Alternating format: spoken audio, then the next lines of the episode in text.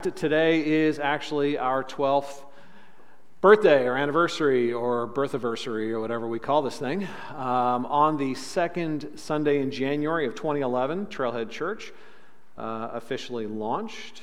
Um, it started several years before that as the Journey Metro East. So while we're 12 years as as uh, Trailhead, we're, we're actually getting I don't know somewhere around 15 uh, uh as a as a group that's been meeting and uh, when we launched, when we when we started this thing, we we dreamed um, of a lot of things. Right? You start new things full of hope. And uh, when we started Trailhead Church, we were full of hope. Uh, we dreamed that people would come to know Jesus. And we have seen over the last 12 years hundreds of baptisms. We dreamed of being a community rooted in our community.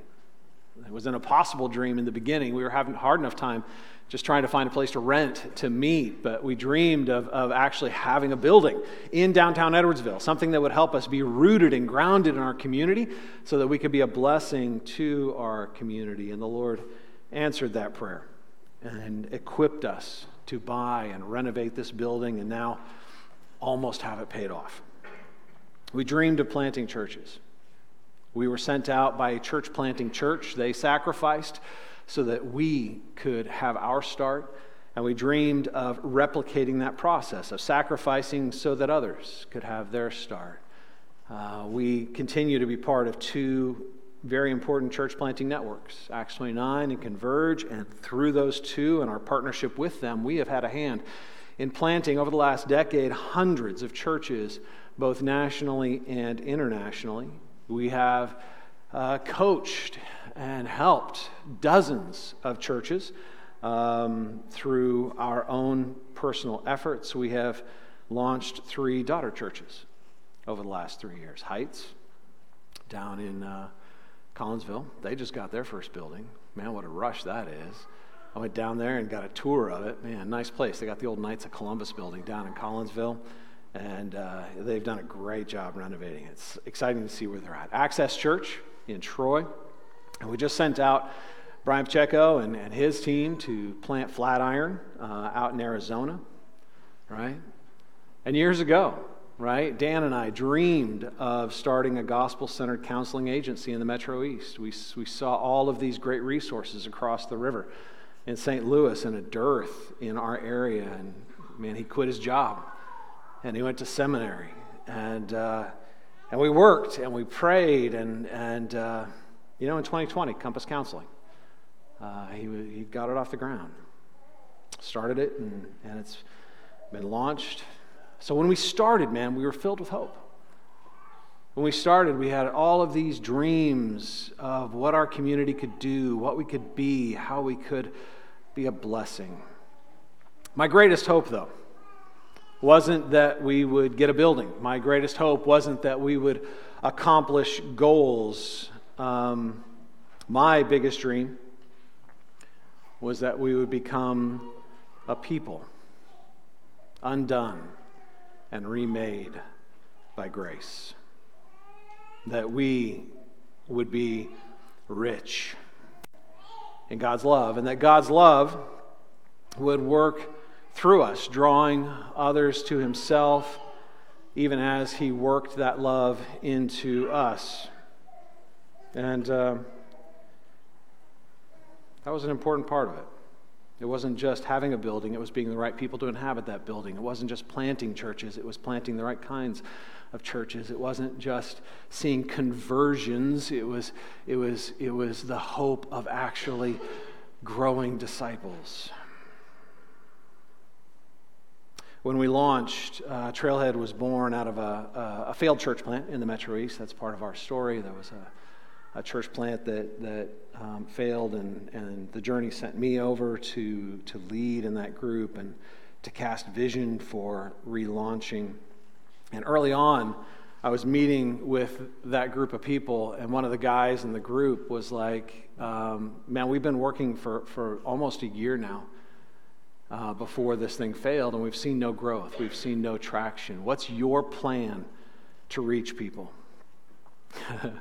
And I said, Huh, that's a great question because my plan is you.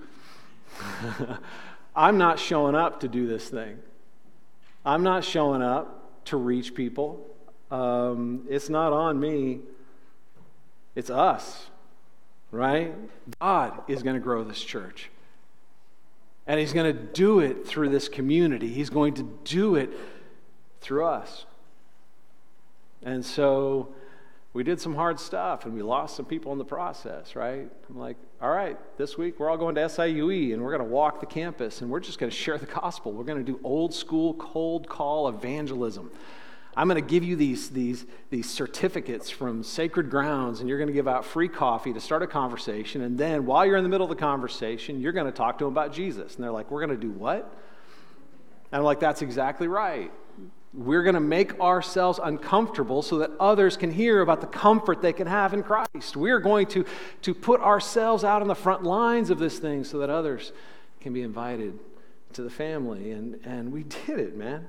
We did it. We prayer walked this community. Hours of walking the neighborhoods, the campus, the business districts, and around this building, praying for our community. And God worked. God worked through us, and God worked in us. As we start 2023, I can think of no greater hope for us than that we would return to that same eager expectancy. That we would return to that same passion and desire not just to go to church, not just to be at a church, but to be the church. The community of the living God, filled by the Holy Spirit, transformed by love, rich in grace, and passionate about sharing that grace with others. To stop seeing church as a set of programs. One of the, one of the dangers of being a church plant that becomes a church is that people lose the passion of being missionaries and they become consumers. They stop thinking about the church as a group of people engaging their community and they start thinking about church as a set of programs children's ministry, worship music, preaching. Instead of being the church, they start going to church. Instead of being the sent ones of God, they become consumers of religious behaviors, critics of how good it is. Instead of ambassadors for Christ, they become people in pews. That's probably my greatest fear for our church because it's the exact opposite of my greatest hope that we would be a body of believers undone by grace and sent out in love. So, this morning, one central question before we dig into our text, one central question I have for you Who is God putting on your heart to pray for this year? Who is God putting on your heart to pray for this year? Who is God going to use your prayers as the avenue of His sovereign will to call others to experience or grow in His grace? And this morning, I want to call you to pray for them. To stop simply consuming and engage in humility and expectancy. Because God is faithful to honor the faith of His people. And prayer is essential because it is both the expression of faith and the strengthener of our faith. It takes faith to pray, and it's in prayer that our faith is strengthened. And there are critical ways we can pray, but most important, and, and this morning what we're going to focus on is specifically praying for people who are far from God to be brought near, people who have grown cold to God, that they might be reignited. Let's take a look at Romans 10. We're looking at Romans 10 this morning, and we're going to be in Romans 10 over the course of January. And uh, this is going to be our focus because Romans 10 is all about, um, if you want to put it in churchy terms, evangelism. It is about reaching others with the grace of God. So we're taking a look at Romans 10. We're going to be reading verses 1 through 13 this morning.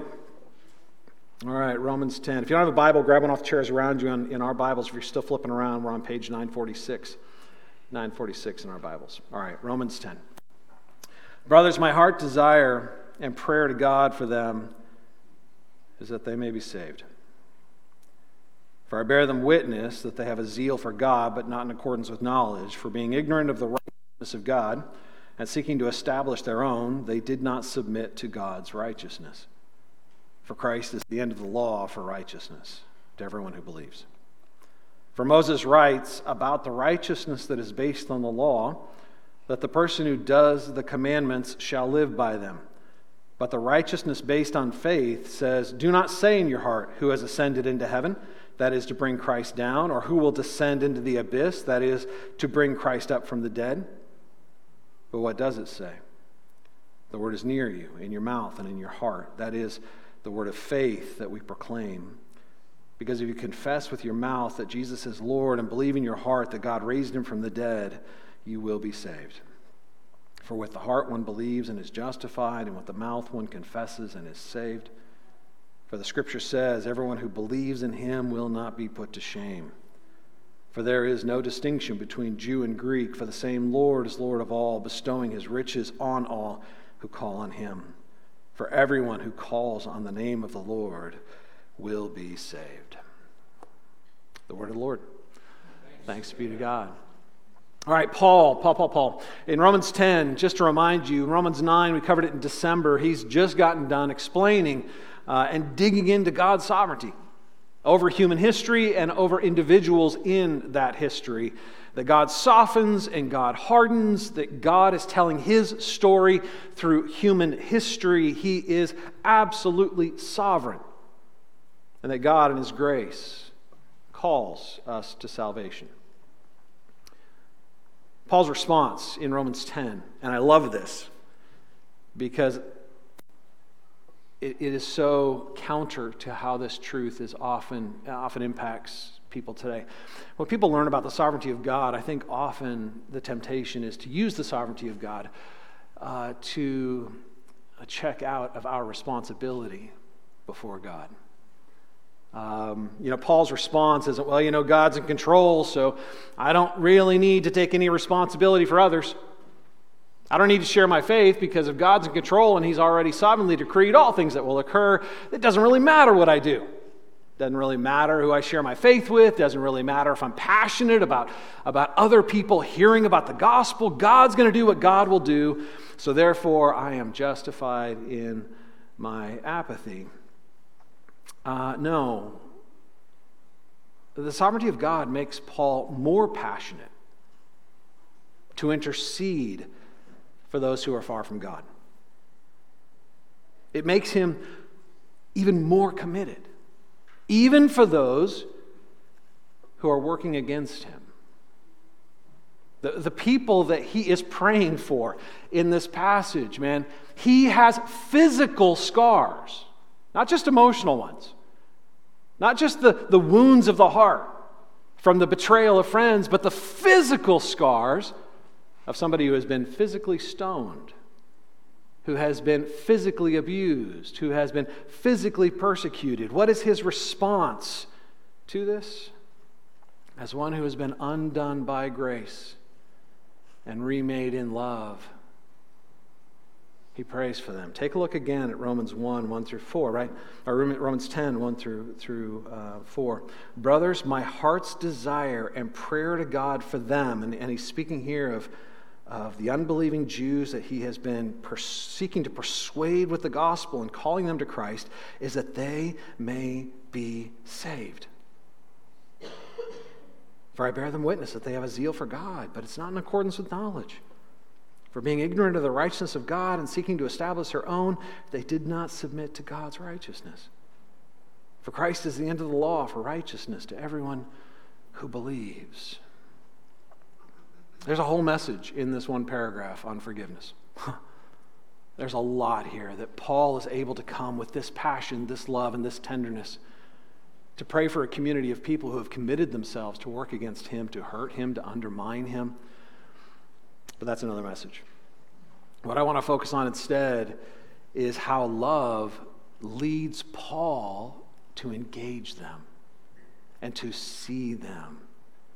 Right? He's preaching Jesus, the Messiah, the one who came to be the fulfillment of the law, the one who, who came to, to put an end to the Mosaic law and put a start to this new covenant of grace in which people were relate, called to relate to God through the work of Christ and not the work of the law. And listen, preaching Jesus means the end of the law. The Old Testament Mosaic covenant. And, and, and, that means it was the removal of everything that made the Jewish community unique. Preaching Jesus threatened Jewish identity because it removed the markers that made them unique. If there was no law, the Jewish people are left with almost this, this personal crisis of who then are we? Everything we've done, everything we think, everything about our lives is governed by this law, is shaped by this law, sets us apart from the rest of the world, and in our view makes us unique and special and valuable. Are you telling me all of that is being removed? Everything they look to to make them feel important Everything they look to to make them feel safe and secure, everything they look to was being removed by the preaching of Christ. Now, of course, it wasn't really. They were being invited into the greater identity of those who were in the Messiah, not simply waiting for the Messiah. Those who were now the fulfillment of the law and no longer under the law. Those who could actually live in the grace of God and not try to earn the favor of God. It was a beautiful invitation. But they were focused on what they were losing, not what they were gaining. They were focused on the threat of grace, not the invitation of grace. And that made them behave in, in, in violent ways, painful ways, hurtful ways. Now, here's the thing everybody around you is a glorious ruin, everyone around you is a mixture of, of both the glory of God, the image of God, and the ruin of sin. Every person has both hurt and health. Every person has good desires that have been twisted by broken pain that lead them to, to often behave in ways that uh, they shouldn't. Love is what allows us to keep seeing the glory even in the midst of the gory. Love is what allows us to see the good in the midst of the bad. Love is what allows us to see broken people in need of love instead of enemies who need to be distanced or silenced or hurt. And that's what leads him to say, man, he looks at them and he's like, man, they have a zeal. he has suffered as a result of that zeal. he has suffered. He has actually shed blood as a result of that zeal. But instead of coming and griping and complaining and full of self pity and accusation, he doesn't call out their sin. He sees the glory in the midst of the mess. He says, man, they have zeal. They have zeal. There's something praiseworthy there. They have zeal. They work really, really hard. The problem is, they're working really, really hard to climb the wrong hill. And for the first century Jewish person, the wrong hill was the Mosaic Law. They were trying to protect their identity under the Old Covenant. They were trying to protect who they were under the previous covenant of God that has been fulfilled in Christ and replaced by a new and better covenant. For the first century Jewish person, the wrong hill was the Mosaic Law. For the 21st century American person, it's going to be quite different, right? This is where this text gets, I think, often uh, difficult because we're not in the first century. These aren't our people, these aren't our struggles, right? The world isn't divided into Jews and Gentiles, Greeks and barbarians. Not anymore. We are not the first century audience, but that doesn't mean we don't have 21st or 22nd, or I don't even know where we are. We're in 2023, and we have our own set of unique challenges, right? Here's the thing is, is uh, The hills, the wrong hills that, that we can be climbing, can be all kinds of things religion. People who are trying really, really hard to do thing, good things so that they can be good people, so that their good can outweigh their bad, so, that, so, that, so that somehow they can balance the cosmic scales. There are people who work really, really hard at work. Work is the hill they're climbing because they think if they can just advance, if they can just get the right title or the right degree or, or, the, or the right pedigree, that somehow that's going to make them safe somehow going to bring them into the blessing they crave. And maybe for the, you know, for some of us, it's not the work, it's the, it's the money. Work is just a means to an end. The more money we have, the more important we are. The more money we have, the more secure we are. The more money we have, the more safe we are. It can be all kinds of stuff. The wrong hill, y'all. The wrong hill. Social status, political identity, even the perfect family. The number of people that are laboring under, exhaustively laboring under this vision that somehow, if they do the right things, they can have the perfect family. And if they have the perfect family, then they can bring this blessing to themselves and their kids that they themselves were denied because they weren't raised in a perfect family. And pretty soon we, we have this idolatrous pursuit of perfection instead of a humble, faith filled pursuit of grace. And it's exhausting. It's climbing the wrong hill and it's taking us to the wrong place. Listen, it's a human impulse that's being exposed here.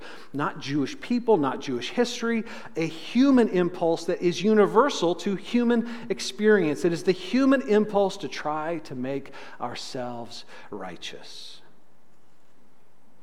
They are trying to prove themselves right.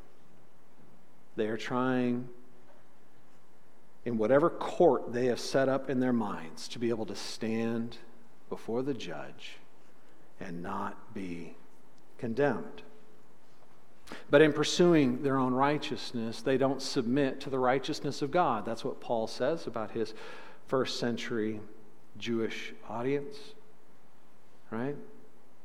Because this is an either or. This can't be a both and. There is no Jesus plus. It's only Jesus. You either trust in your own ability to attain your own right standing, or you trust in Jesus and his work to gain it for you. Those are two competing gospels, two competing approaches to life. Either I make myself right by doing the right things, knowing the right things, performing in the right ways, or I rest in the work that God has done to make me right. Listen, you can have all the zeal in the world, but if you're climbing the wrong hill, you're going to end up in the wrong place. And it breaks Paul's heart to see them working so hard to climb a hill that will end in despair. Because after all their work, even if they succeed in climbing the hill, which is an impossible task, they will be put to shame. Why? Because they simply cannot do what Jesus did. Take a look at verses 5 through 7. Verses 5 through 7. For Moses writes about the righteousness that is based on the law, that the person who does the commandments shall live by them. But the righteousness based on faith says, Do not say in your heart who will ascend into heaven, that is to bring Christ down, or who will descend into the abyss, that is to bring Christ up from the dead. All right, some weird imagery here. Paul is quoting pretty extensively from, from Deuteronomy chapter 30, and, and um, there's a lot of nuance here that the first century Jewish audience would have heard and definitely connected with. We are not that audience. Um, and there's a lot here that's worth digging into, a lot of nuance. Um, and uh, I would encourage you to dig into that actually more, more deeply in your own personal study. What I want to do this morning is make sure we're understanding the big ideas that are being unpacked. Essentially, what Paul is saying here is look, the Old Testament is fully aligned with the New Testament. That, that Old Testament covenant law that you are clinging so tightly to actually gave witness to the fact that there was going to come a new covenant, that, that, that it was not going to do what they were hoping it would do, that it was, in fact, simply a forerunner, a precursor to a greater salvation to a greater message. Yes, you were part of a unique part of human history.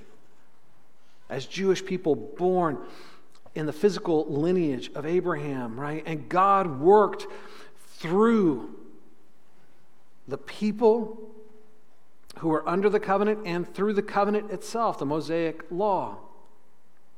But even then, you weren't called to fix yourself. It wasn't your obedience that brought you justification, it was your faith. The message of the Old Testament law was never save yourself, fix yourself, make yourself right. The message of the Old Testament law was you can't. So therefore, you better trust the one who can. You were called to respond to God, not perform for God, to rest in faith in God's love, not try to earn that love. You can't be God.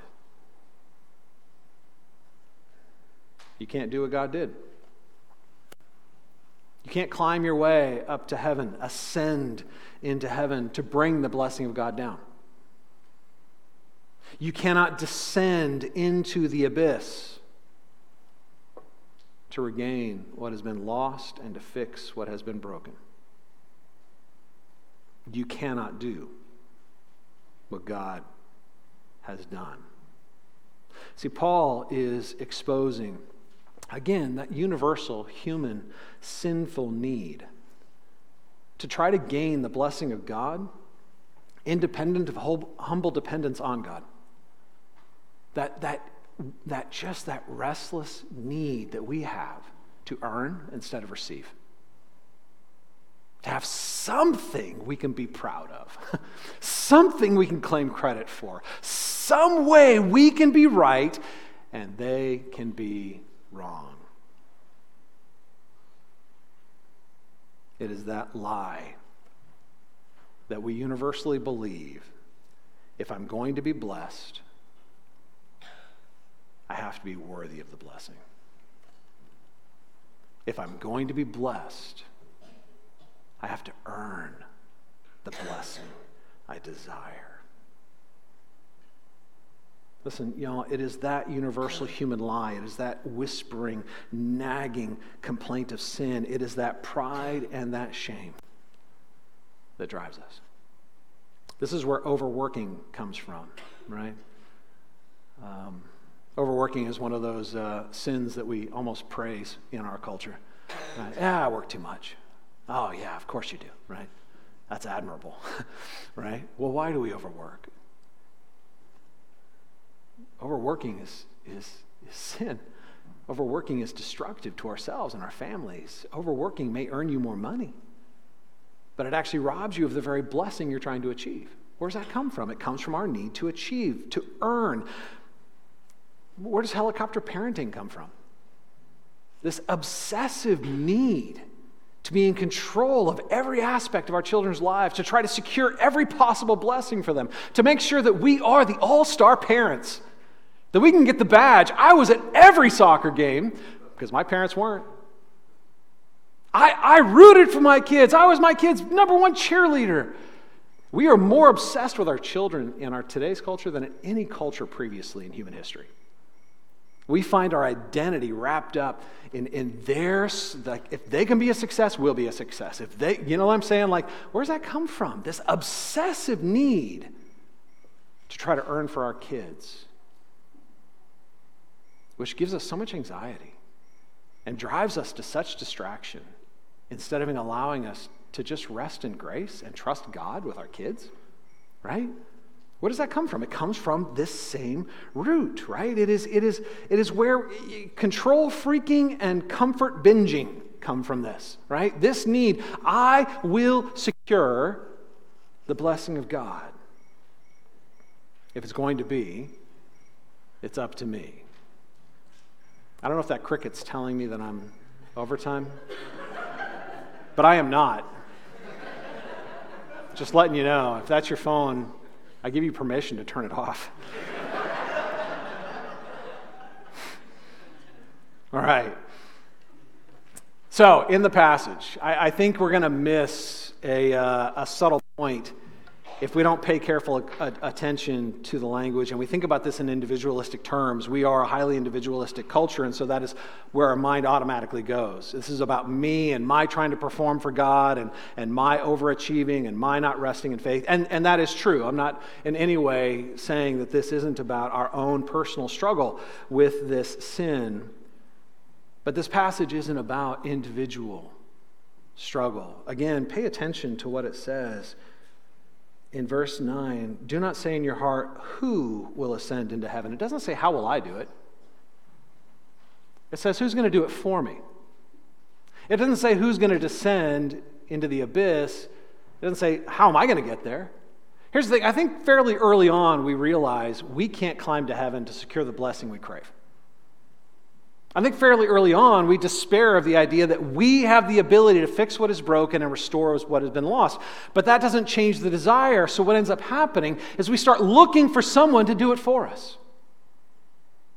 And that's why we end up forming moral communities. We form moral communities in our attempt to gain what we know we can't gain on our own and secure what we know we can't get on our own and fix what has been broken. Now, listen, when I say moral communities, I don't necessarily mean religious communities, although religious communities are also part of this, right? It can be religious. I remember fairly early on as a young believer, I don't know, somewhere in Iowa, I don't remember the details, but I remember the conversation because it struck me. I was, I was talking to a woman at a church, I don't know, I was there doing some work service project or I don't even know why I was there, but, but I was talking to her and I was talking about my new faith in Christ and I was talking about how excited I was to be a Christian. And she was like, Young man, I'm not just a Christian, I'm a Southern Baptist. I was like, Oh, are those different things? I was unaware. Like literally that's what that's what she said to me, right? Now I'm not Baptist bashing. Okay, I'm a Baptist okay? This is not about bashing it's about identity. This is this is it was it was enlightening to me to realize that that what she was saying wasn't just for her christian was almost like secondary to the primary. It's not just good enough to be a christian you got to be the right kind of christian. It's not good enough to just believe in jesus you need to be in the right group of people who believe in jesus. Moral community. We're right they're wrong. We're superior they're inferior we're in the in crowd, they're in the out crowd. Now, I'm not saying maybe they're not going to heaven, but they're not us. We're the ones who are getting it right, right? This is the same idea that pervades cultish thinking. You know, a lot of you guys know I was raised Jehovah's Witness, and, and this pervaded my childhood. Be afraid of everyone who's not a Jehovah's Witness because we're the only ones who got it right. We're the only ones who think right. We're the only ones who, who know what's right. We're the only ones who, and everyone else is dangerous.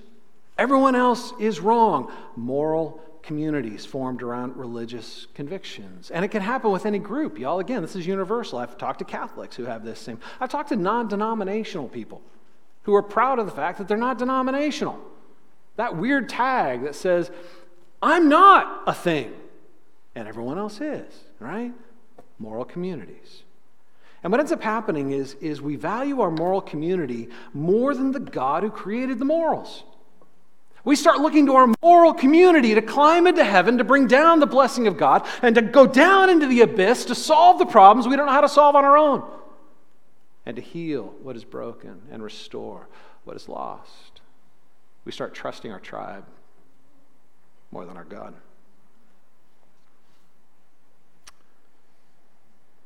And that is our way of trying to secure the righteousness of God instead of receive the righteousness of God to establish our right standing before God, where we can take a claim on the blessing of God instead of simply receiving that standing by grace. So it can be religious, right? But listen to me, you don't have to be a church guy to be working at establishing your own righteousness. This is not a religious problem, it is a human problem, right? We all know people who are part of the tolerance movement who are about as intolerant as they could ever be. We all know people who trumpet inclusivity and open mindedness. Well, as long as you're inclusive like I'm inclusive, and open minded like I'm open minded, because if you're not open minded like I'm open minded, you're closed minded, and therefore I have a right to be closed minded towards you. Listen, this is why I use the phrase moral communities. We all do it. We gravitate toward tribes, groups of people, groups where the think, our thinking, the things that we think make us right, are trumpeted, platformed, celebrated. And the things that we think make others wrong are condemned, mocked, and ridiculed. These are groups that make us right or wrong. We gravitate toward these groups because we're terrified of grace, or we resist grace, or we hate grace.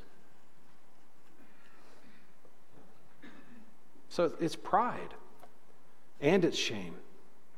But under the pride and the shame, what Paul is seeing is that what motivates it, what's driving it, is an even deeper longing for blessing. What we really crave is not being right. What we really crave is being blessed. We want the fullness and flourishing of life. We're just climbing the wrong hill to get there. We think it's our commitment, our work, our right thinking, our, our moral convictions, our tribe that will climb into heaven to grab the blessing of God or go into the abyss to fix the problems we don't know how to fix. And that's where we need to recognize, for all the smoke and mirrors, that in reality, these are competing gospels to the gospel of Christ. Instead of calling us to trust in the work of God, they're calling us to work, to take hold of a blessing that only God can deliver. We try to establish our own righteousness by being right. See, the righteousness that comes by faith doesn't say, Who will do this for me? It says, God has done this for me. Right? Take a look at verses 8 through 13. But what does it say? What does this, this, um, this faith say, true faith? It says, The word is near you, in your mouth and in your heart. It's a quote again from Deuteronomy 30. That is the word of faith that we proclaim. Because if you confess with your mouth that Jesus is Lord and believe in your heart that God raised him from the dead, you will be saved. For with the heart one believes and is justified, and with the mouth one confesses and is saved. For the scripture says, Everyone who believes in him will not be put to shame, for there is no distinction between Jew and Greek. For the same Lord is Lord of all, bestowing his riches on all who call on him. For everyone who calls on the name of the Lord shall be saved. Listen, saving faith doesn't try to find a replacement for Jesus. I mean, that seems like it should be so obvious, it, it, it should go without saying. But, but we spend so much of our time trying to find something to trust other than Jesus someone, something, some performance, some set of beliefs. True faith rests in Jesus. It doesn't try to do the work of God in place of God, it rests in the promises of God. The word of promise. That Jesus was the embodiment of God's blessing in heaven come down to us. We don't have to work our way up to Him. He came to us, met us where we were. And, and that this same Jesus descended into the abyss through his death, burial, and resurrection to fix what we couldn't fix, to solve the problem we couldn't solve, to pay the debt we couldn't pay, and to heal what had been wounded and even bring back to life what had died. This promise is near to you. As close as your mouth and as close as your heart, to use Isaiah 30's language. Now, this language gets a little, it's interesting. Paul's playing again on, on some, some imagery and some language from, from um, Isaiah 30, and, and you, kind of need to know the background a little bit. I think some preachers go a little flatline literal on this, and they get themselves in trouble because they're like, well, you got to confess Jesus with your mouth, and if you don't confess Jesus with your mouth, you, you can't be saved because it says it right here. And, and um, that kind of uh, uh, flat literalism doesn't play well with the nuance of the text, right? Paul is playing with some images, these images of the mouth and the heart that come out of that original prophetic text. He's, listen, he's not trying to add anything to what he's already taught. He's just spent um, nine chapters basically saying that you're saved by grace through faith, right? That you receive the grace of God not by showing up with your good works, but by showing up with your need, right? That, that you are justified not on the basis of being a good person, but on the basis of being a bad person who shows up fully aware and humble in their need to receive a grace they could never claim, right? He's not saying you have to have verbal confession to be saved. He's saying you're saved by faith. But he is playing with these two images from Isaiah 30, talking about how near this word is to us. The word is near to you in your, in your mouth and, and in your heart. This blessing you crave is embodied in a promise you can trust, given to you by a Savior who has proven his love and his trustworthiness by coming from heaven to earth not just to be one of us, but to die for us and rise again on our behalf. This is a, a beautiful message of love that you can hear, that you can understand, that you can confess and you can share. God has done the work and delivered to you the message of his salvation. And this gift is available to everyone. To everyone. It was a message that was radically inclusive in Paul's day, and honestly, it's radically inclusive in our own. Right? Whatever moral community you're coming out of Jew or Gentile, Greek or barbarian, Republican or Democrat, straight or gay, Baptist or Catholic, couture or CrossFit, wherever you find your sense of self righteousness, pride, worth, and rightness. The gospel is a universal invitation to leave behind your work and come rest in His. Take a look again at verses 12 and 13. For there is no distinction between Jew and Greek, for the same Lord is Lord of all bestowing his riches on all who call him. For everyone who calls on the name of the Lord will be saved. What a beautifully inclusive invitation. Anyone, anyone who will simply step away from their self righteousness in order to receive an alien righteousness, to trust in Jesus and receive God's righteousness, will be saved. They will not be put to shame by climbing the wrong hill, by trying to earn a righteousness they cannot attain. So, what should we do with this? Um, this thought continues in the next paragraph. We're going to pick it up next week, but this is what I want to leave you with this morning. Um, I think it's obvious from this passage that if nothing else, we should be passionate about seeing people far from God brought near? That if we have apathy in our hearts about people knowing Jesus, there is something stunted or maybe temporarily asleep or apathetic about our faith. This is a message of eternal consequence.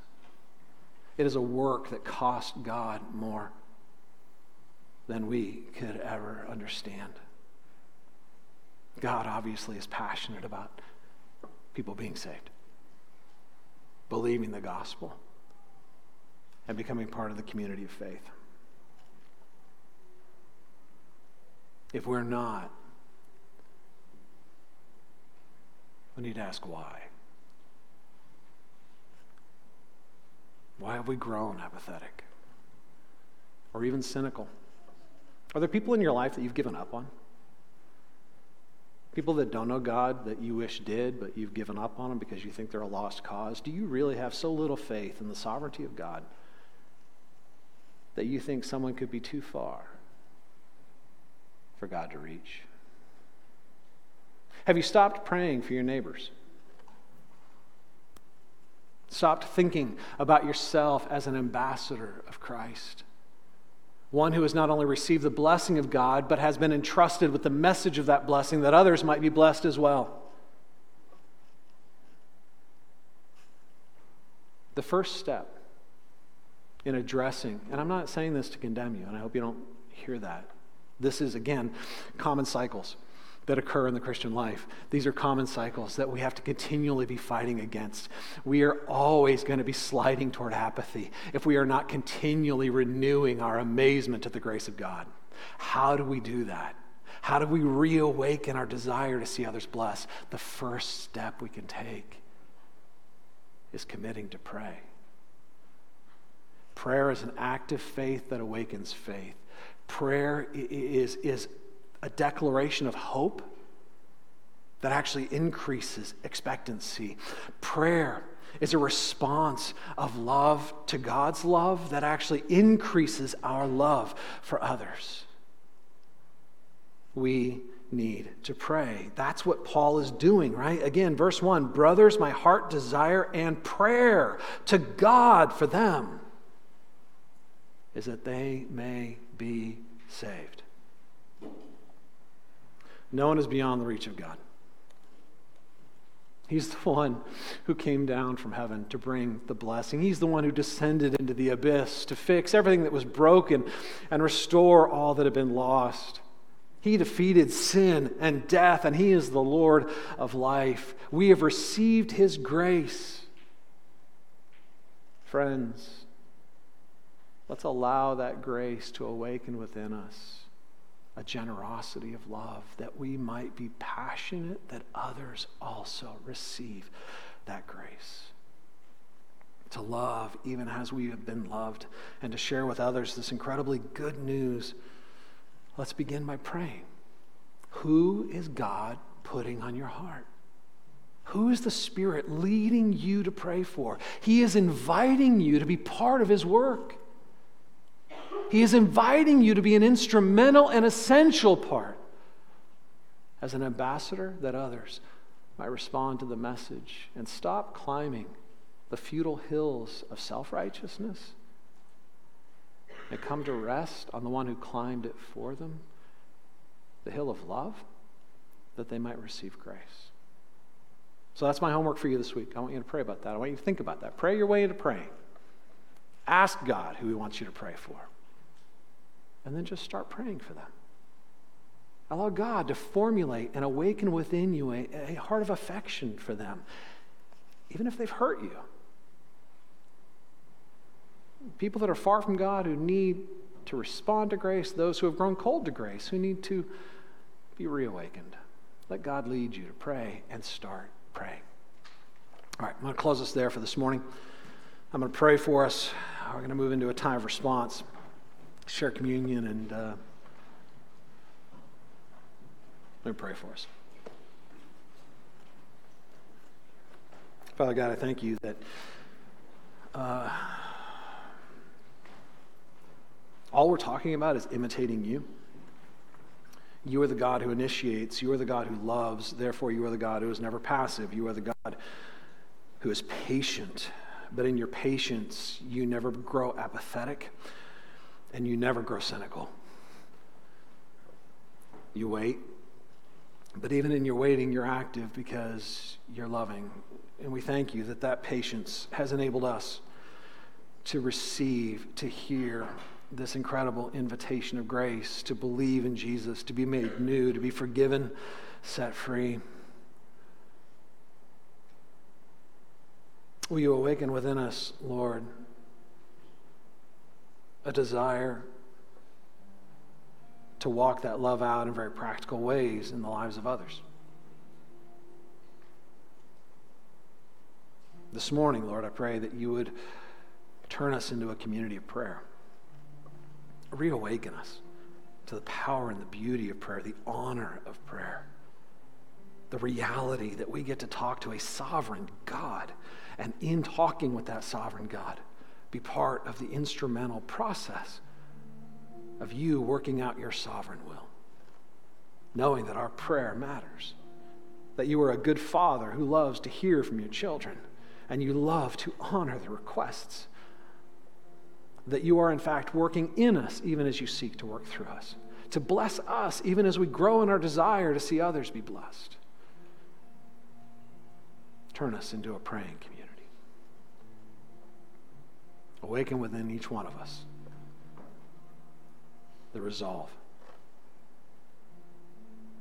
to start bringing those that are far from you before you and to plead with you that you might exercise your power on their behalf and that you would honor those requests as you love to do. And we pray all of this in the mighty and powerful name of our Lord and Savior Jesus Christ and all of God's people said, Amen.